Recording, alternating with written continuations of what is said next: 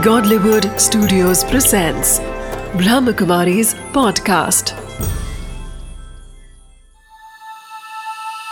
Samadhan BK Suraj भाई के साथ। नमस्कार, आदाब, सत मित्रों, एक बार पुनः स्वागत है आप सभी का समाधान कार्यक्रम में। कहा जाता है, जो मर कर भी ना मरे, उसे भूत कहते हैं। जो तोड़ने से भी ना टूटे, उसे मज़बूत कहते हैं। जो ले जाता है ज़िंदगी को उठाकर, उसे यमदूत कहते हैं। और जो ला सकता है समाज में परिवर्तन, उसे यूथ कहते हैं। आप संसार की सभी क्रांतियों पर नज़र डालें तो आप पाएँगे कि युवाओं ने ही उन क्रांतियों को अंजाम दिया है। आप पाएँगे कि युवाओं ने समाज को एक दिशा दी है, उसकी दशा को परिवर्तित किया है, उसे एक ऊंचाई दी है, बुलंदी दी है।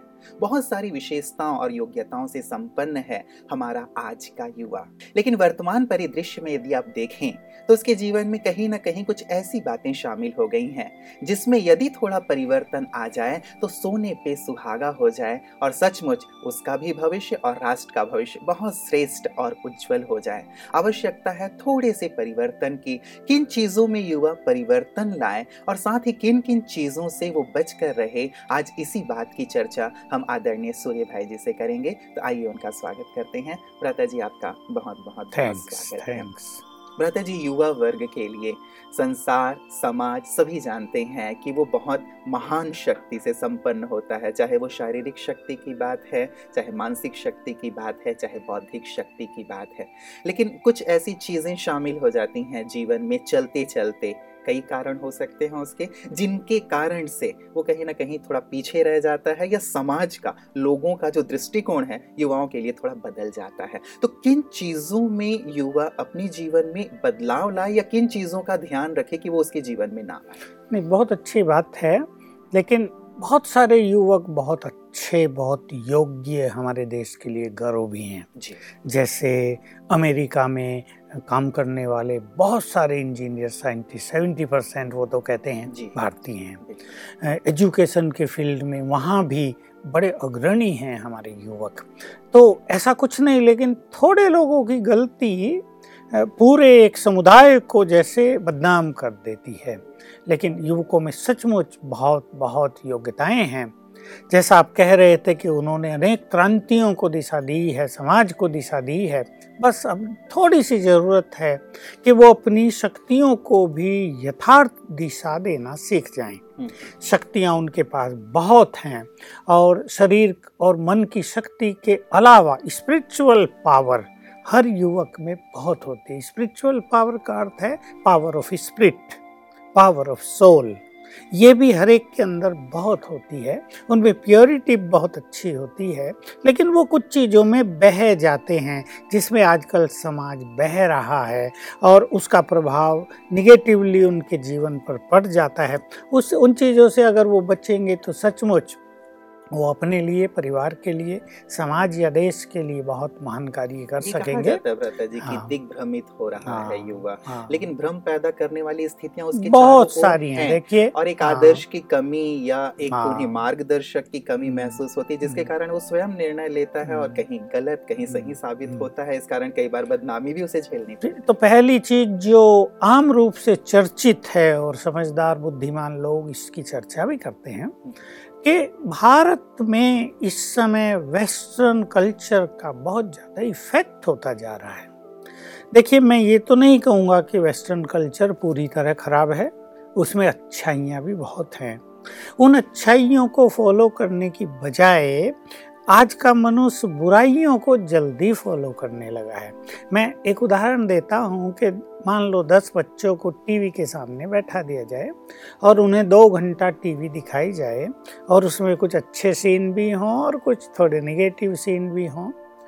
और लास्ट में अगर उन सबसे पूछा जाए एक एक से कि क्या क्या देखा तो वो सारे जो निगेटिव सीन थे, जो अश्लील चीज़ें थी, उनका वर्णन करेंगे। अच्छी चीज़ें भले ही उसमें ज़्यादा आई हों, लेकिन उसको वो नहीं लेते, वो ग्रहण ही नहीं होती उन्हें। तो सर्वे से ये देखा गया कि मनुष्य की ग्रहण करने की शक्ति, देखने की शक्ति बहुत निगेटिव हो गई है। तो पाश्चात्य सभ्यता में बहुत अच्छाई भी अगर हम देखें वहाँ लोगों में ऑनेस्टी बहुत ज़्यादा है। मतलब वो डेडिकेट रहते हैं अपने कार्य के लिए। उसमें वो थोड़ा भी केयरलेस नहीं होते। हम्म। देखिए अगर वहाँ कोई भी व्यक्ति कार्य कराने के लिए किसी ऑफ़िस में जाता है तो वो तुरंत करा के ही आता है। भारत की तरह नहीं होता। मैंने एक और चीज़ देखी हमारे पास हज़ारों लोग आते हैं हर साल, हज़ारों क्या, दस हज़ार आते होंगे।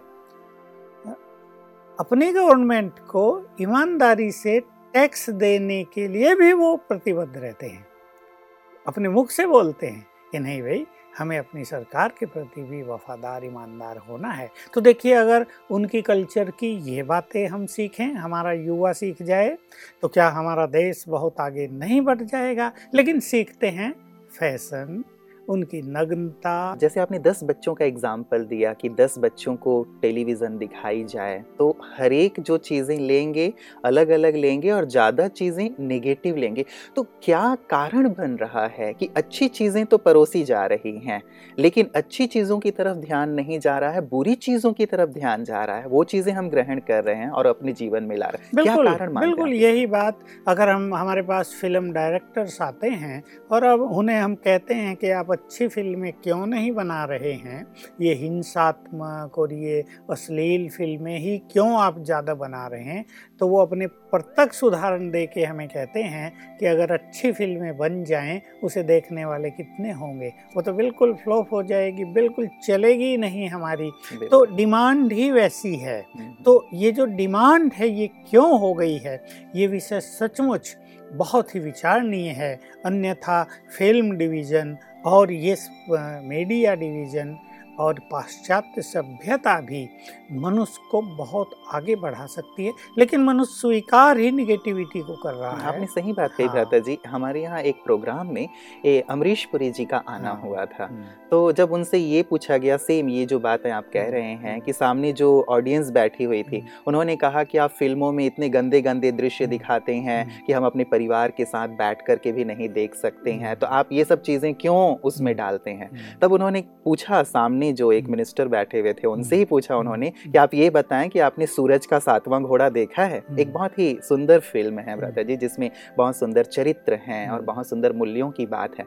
तो उन्होंने और पूरे ऑडियंस में लगभग 2000 लोग बैठे हुए थे उसमें हार्डली एक दो लोगों ने ही वो फ़िल्म देखी थी। तो उन्होंने एग्ज़ाम्पल दिया कि इतनी अच्छी फ़िल्म जब बनाई जाती है तब आप लोग ही नहीं देखते हैं। तो फिर वो बना करके हम क्या करेंगे? निर्माता निर्देशक घाटे में क्यों हाँ, जाएँगे? हाँ, देखिए दोनों चीज़ चीज़ें हो गई। हम्म, हम्म। पहले ये चीज़ चली तो ये मनुष्य का झुकाव अश्लीलता की ओर बढ़ा। फिर समाज में भी अश्लीलता और विकार और इम्प्योरिटी सेक्सलस्ट इसकी भावनाएँ ज़्यादा बढ़ती गई। विदेशों से ये बात आई भारत में। हालाँकि भारत की सभ्यता तो प्योरिटी पर बेस्ड रही है लेकिन ये चारों ओर से ये चीज़ें आई और कहीं ना कहीं फ़िल्म डिवीज़न भी इसकी जिम्मेदार है अवश्य। देखिए अगर मनुष्य जहर खाने लगे और सब मरने लगे तो बेचने वालों का या पैदा करने वालों का ये कर्तव्य तो नहीं ना वो वही चीज़ पैदा करते जाएँ। मनुष्य का एक कर्तव्य भी होता है कि अगर कोई मनुष्य डूबना ही चाह रहा है तो उसे बचाया भी जाए कोई मनुष्य कुएँ में कूदने के लिए ही तैयार है तो उसे रोका जाए तो कहीं ना कहीं हमें अब ये जागृति लानी पड़ेगी, चाहे युवा वर्ग हो, चाहे बड़े और छोटे बच्चे हों, कि उनके एटीट्यूड्स को बदलना पड़ेगा। जो ये चीज़ें हैं, उससे क्या नुकसान हो रहा है? इसकी अवेयरनेस इसका ज्ञान किसी भी मनुष्य के पास नहीं है। मेरे पास युवकों के ऐसे अनेक उदाहरण हैं, जिसमें जब वो बुरे संग में थे तो कैसे उन्होंने एंजॉय किया उन सब चीज़ों को और पाँच सात साल के बाद ही उनकी जो दुर्गति हुई कि जीवन भर पश्चाताप के डिप्रेशन के फ्रस्ट्रेशन के अयोग्यताओं के अलावा उनके पास कुछ नहीं बचा ऐसी चीज़ों को मीडिया को भ्राता जी यदि हाँ। सामने लाना चाहिए हाँ। और जैसे एक फ़िल्म डिवीज़न की भी बात आपने कही इलेक्ट्रॉनिक मीडिया प्रिंट मीडिया इनके लिए आपने एक बहुत सुंदर संकेत दिया कि यदि कोई सामने वाला जहर खाना चाहता है तो ज़रूरी नहीं है कि हम जहर ही परोसें संभव है कि उनको भी थोड़ा नुकसान भले उठाना पड़े शुरुआत में लेकिन यदि वो अच्छी चीज़ों की शुरुआत करते हैं अच्छी फ़िल्मों का निर्माण करते हैं या मीडिया में भी अच्छी चीज़ों का प्रचार प्रसार करते हैं तो युवा वर्ग जो एक अंधी दौड़ में दौड़ा चला जा रहा है उसे हम बचा पाएँगे और श्रेष्ठ भविष्य की ओर ले बिल्कुल देखिए ठीक है यही बात है कि कुछ डेडिकेशन तो अपने देश के उत्थान के लिए हम्म। समाज के उत्थान के लिए करना ही पड़ेगा हमें पैसा ही चाहिए चाहे वो जहर खिलाकर हम इकट्ठा करें, चाहे वो मनुष्यों को बीमार करके हम इकट्ठा करें तो ये जो मान्यता है, ये तो पूरी तरह गलत हो जाएगी। मैं एक उदाहरण देता हूँ। मान लो आज अश्लील फ़िल्में सभी बंद कर दी जाएँ। चाहे वो नेट पे हैं, चाहे मोबाइल्स में लोगों ने भरी हुई हैं। जैसे भी है, उनका निर्माण हो रहा है, सरकार उस पर प्रतिबंध लगा दे पूरी तरह से। और अच्छी नैतिकता को बढ़ावा देने वाली पवित्रता को बढ़ावा देने वाली, चरित्र को श्रेष्ठ बनाने वाली, मनुष्य को भ्रष्टाचारी की बजाय श्रेष्ठाचारी बनाने वाली फ़िल्में निर्माण की जाएँ।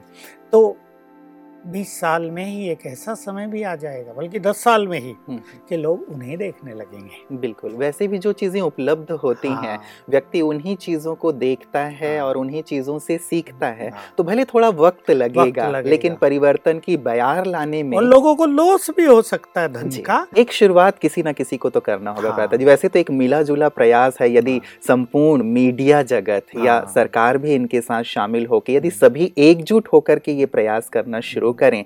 तो जो आज हम युवाओं में जो समस्या देख रहे हैं चाहे वो अनैतिकता की है बलात्कार की है भ्रष्टाचार की है हिंसात्मक प्रवृत्तियों में जो विलिप्त हो रहा है निश्चित रूप से यदि इस प्रकार की चीज़ें पॉजिटिव चीज़ें परोसी जाएँ बहुत बड़ा परिवर्तन बिल्कुल प्रैक्टिकल सत्य बात मैं आपको कहूँ हमारे यहाँ भी कई सारी अच्छी मूवीज़ बनी हैं। जी। और जब उन्हें हम गाँव में दिखाने ले जाते हैं या किसी टाउन में ले जाते हैं तो देखने वालों की भीड़ कम नहीं होती क्योंकि उनको महसूस होता है कि ये चीज़ें उनके जीवन के लिए बहुत बहुत आवश्यक है। इनकी जानकारी न होना माना जीवन को अंधकार में ढकेल देना लोग रियलाइज़ करते हैं। और इस तरह यदि बढ़ावा दिया जाएगा, हमारे यहाँ बन रही हैं बहुत अच्छी अच्छी स्पिरिचुअल मूवीज़ और मैं तो खुद भी देख जाता हूँ वहाँ तो भीड़ की भीड़ लगी रहती है। बल्कि जब हम अच्छे भाषण करते हैं, तब आधे लोग उठ जाते हैं। लेकिन जब वो मूवी चलती है, स्पिरिचुअल है वो, उसमें कोई डांस भी नहीं होगा। लेकिन भीड़ जुटी रहती है। मतलब हमारे मन में एक मानसिकता शायद ये बनी गई हुई है है, हाँ। कि यदि हम फ़िल्मों में तड़का लगा के हाँ, दिखाएँगे या तो- न्यूज़ को भी कुछ हम्म, तड़का लगा हाँ। के। दिखाएँगे तो शायद लोग ज़्यादा देखेंगे और अच्छी चीज़ दिखाएँगे तो शायद लोग नहीं देखेंगे। तो शायद ये कहीं ना कहीं भ्रम है मीडिया के भी मन में। सच बात ये क्योंकि वो लोग भी उस फ्लो में बहते जा रहे हैं ना सभी। हम फिर से आ जाएँ जरा वेस्टर्न कल्चर पर। हम बात कर रहे थे कि उससे हम कुछ अच्छाइयाँ सीखें और एक समझदार मनुष्य, एक बुद्धिमान युवक का दृष्टिकोण ऐसा ही होना चाहिए कि हर चीज़ से कुछ ना कुछ अच्छी बात ले लें। जैसे आपने एक महाभारत की कहानी सुनी हो कि श्री कृष्ण पाँचों पांडवों के साथ कहीं जा रहे थे। तो एक गधा हुआ गधा मरा हुआ पड़ा था। हम्म, बदबू आ रही थी सबने नाक पे रुमाल रख लिया तेज़ी से चलने लगे निकल जाए। श्री कृष्ण हंस रहे थे। जब निकल गए तो अर्जुन ने पूछा वासुदेव तुम सदा ही हँसते ही रहते हो। इतनी बदबू आ रही थी तुम्हें नहीं आ रही थी? कहा अरे बदबू तो आ रही थी पर मैं देख रहा था गधे के दांत कितने चमक रहे हैं मरने के बाद भी। तो ये एक शिक्षात्मक बात है ये पॉजिटिव घटना हुई हो या ना हुई हो पर दिखाया कि श्री कृष्ण ने उस बदबू को और उसकी मृत देह को न देख के उसके चमकते दांतों को देख मतलब बुरी चीज़ से भी एक हाँ। अच्छी चीज़ ली जा सकती है हाँ। जैसे हम अपना ये गुलाब का फूल लगाते हैं या और अच्छे अच्छे जो पुष्प हैं उनके पौधे हम रोपते हैं उसमें नीचे खाद पानी मिट्टी गंदगी रहती है ना लेकिन फूल कितना सुगंधित सबको आकर्षित करने वाला अगर वो नीचे देख लें हाँ। तो शायद कुछ भी ना देखें लेकिन बरबस मनुष्य फूलों की ओर खींचा चला आता है ना ऐसे ही। हर सभ्यता में कुछ ना कुछ अच्छाइयाँ हैं। मीडिया में भी बहुत सारी अच्छाइयाँ हैं। पाश्चात्य सभ्यता भी अच्छाइयों से भरी पड़ी है। हमारी फ़िल्मों में भी हम बहुत अच्छाई ढूंढ सकते हैं या उन्हें टोटली पॉजिटिव स्वरूप दे सकते हैं। बस ज़रूरत है कुछ ऐसे समाज सुधारक लोगों की, ऐसे शिक्षकों की, जो समाज को पॉजिटिव होना सिखा दे, जो समाज को ये याद दिलाए, जो युवकों को ये याद दिलाए कि जो तुम देख रहे हो, इससे तुम्हारा कैसे पतन हो रहा है, इसकी अवेयरनेस नहीं है। और ये काम ब्रह्मा कुमारी ईश्वरीय विश्वविद्यालय के द्वारा बहुत अच्छी तरह से किया जा रहा है। जी प्रता जी, ये तो एक बात हुई कि चलिए मीडिया किस प्रकार से अपने दिखाने वाली चीज़ों में परिवर्तन लाए, बनाने वाली चीज़ों में परिवर्तन लाए। एक पक्ष तो ये है, लेकिन दूसरा पक्ष जो युवाओं का पक्ष है, युवाओं में भी तो वो एक जागृति आए कि वो क्या देखें क्या ना देखें। जैसे हम क्या खाएँ, क्या ना खाएँ, मेरे स्वास्थ्य के लिए क्या लाभदायक है, क्या हानिकारक है। तो जो लाभदायक होता है, वो चीज़ें हम खाते हैं, हानिकारक चीज़ों को छोड़ देते हैं। तो ये एक अवेयरनेस यदि युवाओं में आए कि मुझे क्या देखना है, क्या नहीं देखना है, कहाँ अपना टाइम इन्वेस्ट करना है, कहाँ नहीं करना है तो इससे भी बहुत बड़ा परिवर्तन है बिल्कुल, ये इसी के लिए हम यहाँ उपस्थित हैं। और हमारा लक्ष्य है कि हम युवकों को और सभी को ऐसी अवेयरनेस दें कि सचमुच वो क्या फॉलो करें और क्या न करें। तो हमें ये जान लेना चाहिए कि आत्मा मूल रूप में पवित्र है और हमारी भारत की सभ्यता भारत की जो महानताएँ थी वो प्योरिटी बेस्ड थी। प्योरिटी थी यहाँ चाहे वो महाराणा प्रताप के चरित्र चरित्र से देखो चाहे शिवाजी के चरित्र से देखो चाहे स्वामी दयानंद को देखो चाहे स्वामी विवेकानंद को देखो ये लोग अभी हुए हैं ये काल्पनिक नहीं हैं। इनके जीवन में महानताएँ, इनकी सफलताएँ, इनकी विजय या ये जो हीरो बने हैं, उसका आधार पवित्रता ही था।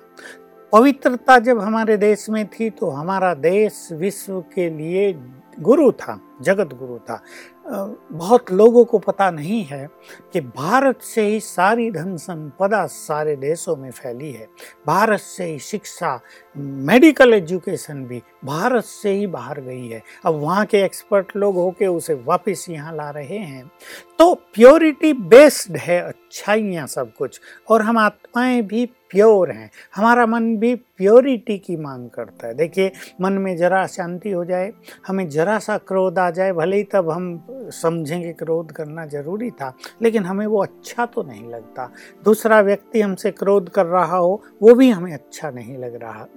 दूसरा व्यक्ति अहंकारी हमें दिख रहा हो, हमें लगता है इसका अहंकार अच्छा नहीं है। तो वही चीज़ हम में भी न हो तो प्योरिटी को बीज समझते हुए हम हर चीज़ को फॉलो करें। पाश्चात्य सभ्यता की बात है।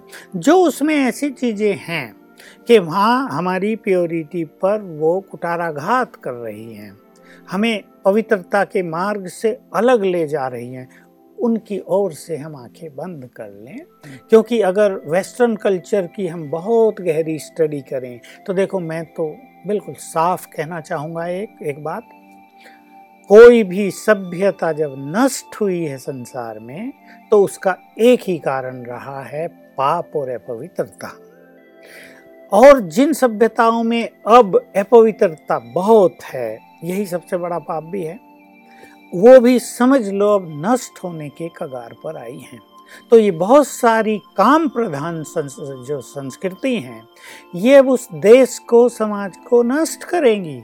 तो ऐसी सभ्यता को फॉलो करना हमारी समझदारी नहीं है। हमारी सभ्यता को वो फॉलो करेंगे। हम देख सकते हैं ये बात। मैं कह दूँ आपको बिना रुके, हमें ट्रेन में कई बार विदेशी मिल जाते हैं। भाई ने सिर पे टोपी पहनी हुई है, धोती पहनी हुई है, सफ़ेद कुर्ता और बहन जी ने सलवार, वही पंजाबी ड्रेस पहनी हुई है, मेहंदी लगाई हुई है और वही इंडियन सब चीज़ हम उनसे पूछते हैं do you love Indian dress yes it's very good तो देखो उन्होंने अपनी छोड़ दी हमारी फॉलो करने लगे। सत्य तो यही है कि भारत को ही सबको फॉलो करना चाहिए। हम अपने को इतना महान बना दे। ये गंदगी जो भारत में आ गई है जिससे कई लोग विदेशों में भी भारत से घृणा करने लगे हैं। जो आजकल बहुत सारे केस हो रहे रेप के ये वो सबको घृणा होने लगी कि भारत में क्या हो गया चाहे करप्शन के मामले में।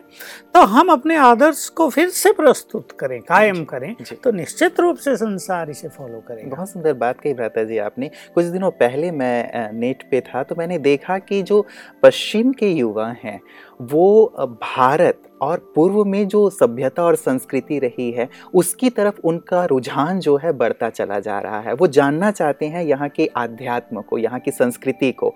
और ठीक इसके विपरीत हमारे युवाओं में वहाँ के लिए रुझान पैदा हो रही है कि वहाँ क्या क्या चीज़ें हैं। और तो ये देखने में बड़ा अजीब सा और अटपटा सा लगता है कि वो हमसे सीखने के लिए आ रहे हैं और हम कुछ ढूँढने के लिए वहाँ जा रहे हैं। इन चीज़ों से तंग हो गए। उन्होंने ये भोग करके फ़ैशन करके खा पी के विषय विकारों में रत रह के देख लिया और फाइनली समझ गए कि this is not real life ये तो पतन का मार्ग है। इसलिए फिर से क्योंकि भारत कहीं ना कहीं हर मनुष्य के मन में संसार में उनके सबकॉन्शियस माइंड में ये भरा हुआ है कि भारत से ही हमें सब कुछ मिलेगा। शांति मिलेगी चाहे रियल सभ्यता मिलेगी चाहे प्योरिटी मिलेगी चाहे सत्य ज्ञान मिलेगा। तो वो फिर से भारत की ओर आकर्षित होते हैं। और देखिए हमारे यहाँ भी जैसा मैंने कहा दस हज़ार कम से कम विदेशी यहाँ पर आते हैं ज्ञान योग सीखते हैं उनकी आप ड्रेस देखो। हमारे भारत के लोग भी हमारे आबू के लोग जब उनकी ड्रेस देखते हैं बहनें फुल ब्लाउज का फुल बाहों का ब्लाउज पहने हुए हैं साड़ी पहनी हुई हैं सफ़ेद बिल्कुल अंग प्रदर्शन है ही नहीं। उनके चेहरे अब चमक रहे हैं। पहले भी वो यहाँ आते थे लोग उन्हें हिप्पी कहते थे। हम्म। फटे पुराने कपड़े पहने हुए शराब पी हुई है बदबू उनसे आ रही है।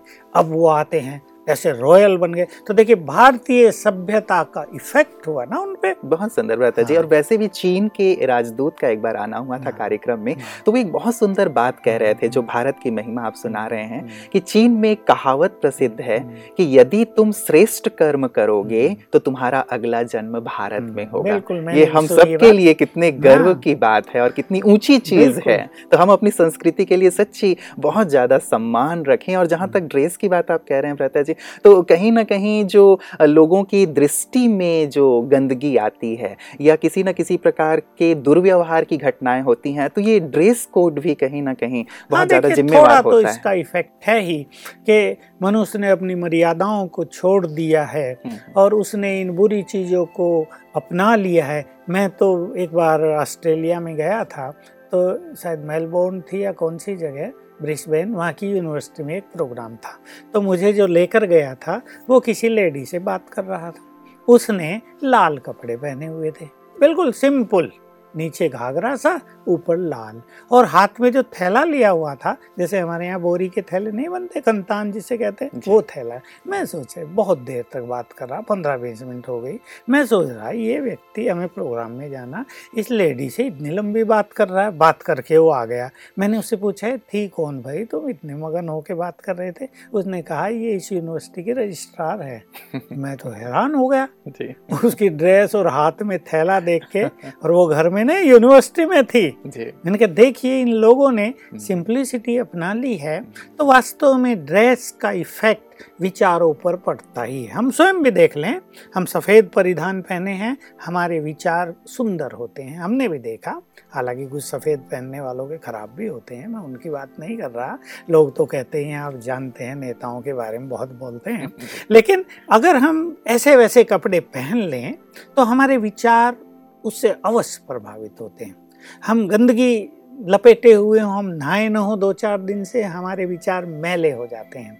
तो एक्चुअली जितनी स्वच्छता है हमारे अंदर, जितना हम वेल ड्रेस्ड हैं, उतना हमारे विचार भी सुंदर होंगे तो कहीं ना कहीं इस परिधान का इफ़ेक्ट हमारे विचारों पर पड़ता ही है। जी और वैसे भी हाँ। कहा भी जाता है भ्राता जी हाँ। कि व्यक्ति के परिधान से उसके व्यक्तित्व की भी झलक मिलती है। आपने जैसे कपड़े पहने हैं हाँ। उससे आपके विचार कैसे हैं आपका जीवन कैसा है वो परिलक्षित होता है। और दूसरी तरफ़ जो भ्राता जी मैं कह रहा था आपको कि एक समाज में जो बहुत ज़्यादा आजकल केसेस हो रहे हैं चाहे वो बलात्कार की बात है चाहे वो गलत और एक्टिविटीज़ की बात है तो मैं ये विशेष जानना चाहता था कि आपका विचार क्या है कि इस प्रकार के जो परिधान जो पश्चिमी सभ्यता की देन है हमारे देश को हमारे देश की सभ्यता हमारी संस्कृति वास्तव में बहुत ऊँची है हमारा परिधान इतना श्रेष्ठ रहा है जिसके लिए आदर और सम्मान पैदा होता है। तो ये जो एक पश्चिमी ड्रेस आजकल ज़्यादातर हमारी बहनें पहनती हैं उसके लिए आपका क्या देखिए जो ये आजकल केसेज हो रहे हैं उसका जिम्मेदार मैं केवल वस्त्रों को नहीं मानता हम्म। उसके जिम्मेदार मूल रूप में गंदी मूवीज़ एक व्यक्ति ऐसा भी हो सकता है जिसने बिल्कुल सीधे साधे कपड़े पहने हुए हैं। जी। लेकिन मूवी गंदी देख रहा है तो उसके विचार गंदे हो जाएँगे। और दूसरा इसका जिम्मेदार है मनुष्य के अंदर बढ़ी हुई सेक्सुअल फीलिंग्स सेक्सुअल फीलिंग्स इतनी बढ़ गई है आजकल। मैं तो बूढ़ों को देखता हूँ। बात तो बड़ी लज्जा की होती है लेकिन बूढ़े बूढ़े लोग सेक्सुअल फीलिंग्स से मुक्त नहीं हो पाए हैं। लेकिन वस्त्र भी वो उसके लिए कहीं ना कहीं जिम्मेदार होते हैं। जैसे अभी आपने सुना हो, पाँच साल की बच्ची के साथ जो दुष्कर्म का केस हुआ है तो उस लड़के ने बता दिया पुलिस को कि उसके मोबाइल में पाँच ऐसी अश्लील मूवी भरी हुई हैं, वो उन्हें देख रहा था और फिर वो अपने को रोक नहीं पाया। उसकी वो भावना इतनी प्रबल हो गई दूषित भावनाएँ कि उसने ये कुकृत्य कर दिया। तो ड्रेस भी है लेकिन ये जो मूवीज़ हैं मूल रूप से हम फिर उस बात पर आ जाएँ। हम्म। अगर हमारे मूवी बनाने वाले लोग कुछ मैं एक शब्द बोलना चाहूँगा समझदार हो जाएँ। मुझे नहीं लगता कि वो समझदार हैं। वो संसार को क्या दे रहे हैं वो युवकों को क्या दे रहे हैं और इससे वो संसार को पतन के गर्त में ले जा रहे हैं, उन्हें इस बात की अवेयरनेस हो जाए तो वो थोड़ी अच्छी मूवीज़ दें परों से, और उससे बहुत अच्छा होगा। तो देखिए फ़ैशन तो वस्त्र और फ़ैशन डिज़ाइनिंग और ये तो आजकल बहुत बड़ा कारोबार है इसमें लोग ग्रेजुएशन कर रहे हैं और बहुत बड़ा कोर्सेज चल रहे हैं बड़े कारोबार चल रहे हैं। तो मैं ये नहीं कहूँगा कि वही कोई बहुत बुरी चीज़ है लेकिन उसमें नग्नता ना हो। उसमें ऐसा ना हो जो दूसरों की इम्प्योर फीलिंग्स को वो चीज़ें बढ़ाएँ। बस इतना अगर हम फ़ैशन पर ध्यान देंगे तो अच्छा लगेगा आ, सुधार होगा समाज का और इसमें जो अननेसेसरीली खर्च होता है उससे भी लोग बच जाएँगे क्योंकि कभी कभी ऐसे होते हैं बच्चे देख के आते हैं बाज़ार में हम्म। ये है उसकी फ्रेंड ने ये पहना हुआ वो भी घर में आके माँ को परेशान करते हैं मुझे तो यही चाहिए तब तक रूस जाते हैं खाना नहीं खाते वो बेचारे गरीब माँ बाप उन्हें कहीं ना कहीं से करके देना ही पड़ता है तो इस समस्या से भी वो मुक्त हो जाएँगे। निश्चित रूप से भ्राता जी, आपने बहुत सुंदर बातें रखी हैं, जिनसे युवाओं को भी अपने आप को थोड़ा सा बचाना है थोड़ा सा अपने अंदर परिवर्तन लाना है, और जो ऊपर का तबका है, मीडिया का प्रभाग है, गवर्नमेंट भी है, यदि एक कड़ा रुख अपनाती है इन सब चीज़ों के लिए तो निश्चित रूप से परिवर्तन की एक सुंदर बयार आएगी, और सब कुछ देखते ही देखते परिवर्तित हो जाएगा। हम एक सुंदर, सभ्य और श्रेष्ठ समाज की ओर बढ़ेंगे, जिसकी आज कहीं ना कहीं हमें कमी महसूस होती है। कई कारणों से लज्जा प्रतीत होती है कि हमारे समाज में ऐसा हो रहा है। तो यदि ये सारी चीज़ें की जाए तो निश्चित रूप से हम एक सुंदर भविष्य की ओर जाएँगे। इस चर्चा को भ्राता जी आपके साथ आगे भी जारी रखेंगे। आज के लिए आपने जो दिया, उसके लिए बहुत बहुत धन्यवाद। युवा साथियों आपने देखा कि युवा जीवन बहुत ही मूल्यवान है, श्रेष्ठ है और इसमें हमें ये निर्णय करना है कि हमें अपने जीवन में किस प्रकार सद्गुणों को अपनाकर, किस प्रकार बुराइयों से दूर रहकर औरों के लिए आदर्श प्रस्तुत करना है। हमें केवल औरों के आदर्श पर नहीं चलना है, लेकिन ये भी निश्चित करना है कि हम स्वयं भी औरों के लिए आदर्श प्रस्तुत करें, हमारे जीवन को देखकर दूसरे भी सीखें। ऐसा तभी हो पाएगा जब हम अच्छाइयों को अपने जीवन में धारण करेंगे और बुराइयों छोड़ते चलेंगे। समाधान में आज के लिए इतना ही। दीजिए इजाज़त। नमस्कार।